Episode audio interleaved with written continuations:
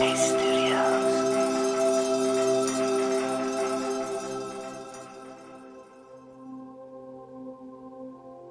Hi, I'm Andy, and welcome to Radio Headspace and to Monday Morning.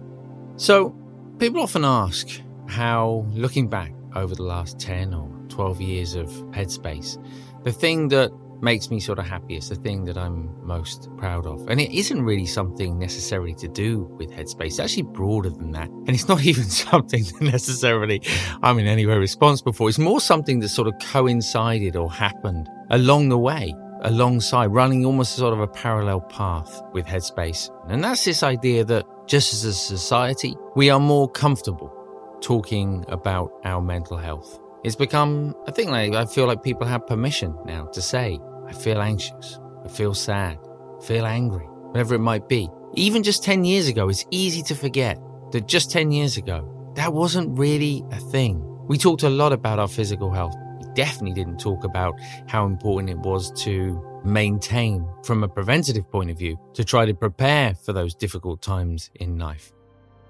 There wasn't room, there wasn't space, and I don't think there was the broader acceptance to acknowledge the fact that as human beings, sometimes we don't feel great, and that's normal, that's okay. And this came up the other day. I was chatting with a friend, and they were talking about how they had been feeling during lockdown, and talking about sort of the challenges of parenting, and how much should we show our children about how we feel.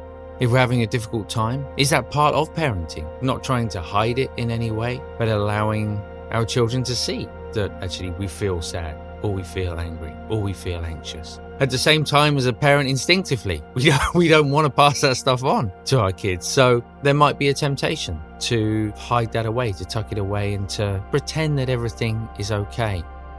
And it's a really interesting balance. And it did get me thinking, sort of, what is the right balance where we are normalizing these things, where we are no longer hiding them away, where children are growing up, recognizing that actually that's part of being human.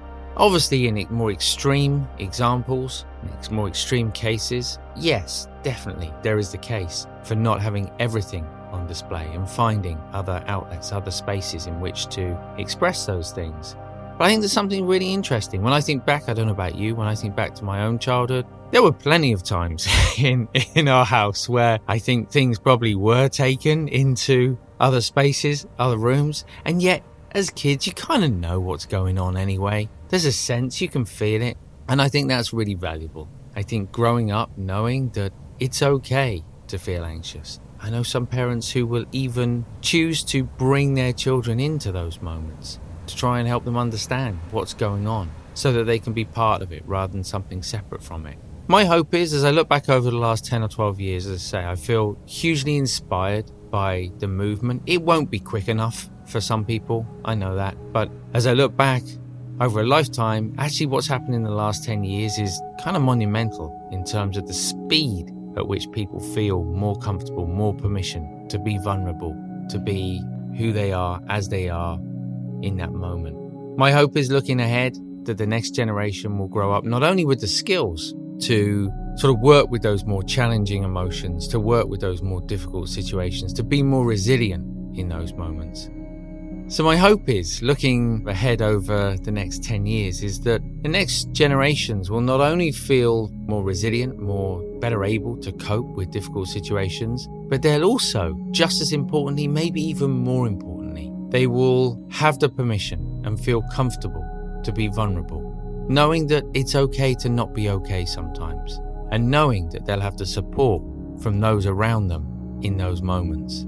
So if you know someone who's perhaps not feeling as good as they might, perhaps now's a good time to reach out to them and just to let them know that you're there. Sometimes having that support, knowing that we have permission to not feel our best, that's a really, really valuable thing, and one of the, the kindest things we can do as a friend. Thanks for listening today. I look forward to seeing you back here tomorrow.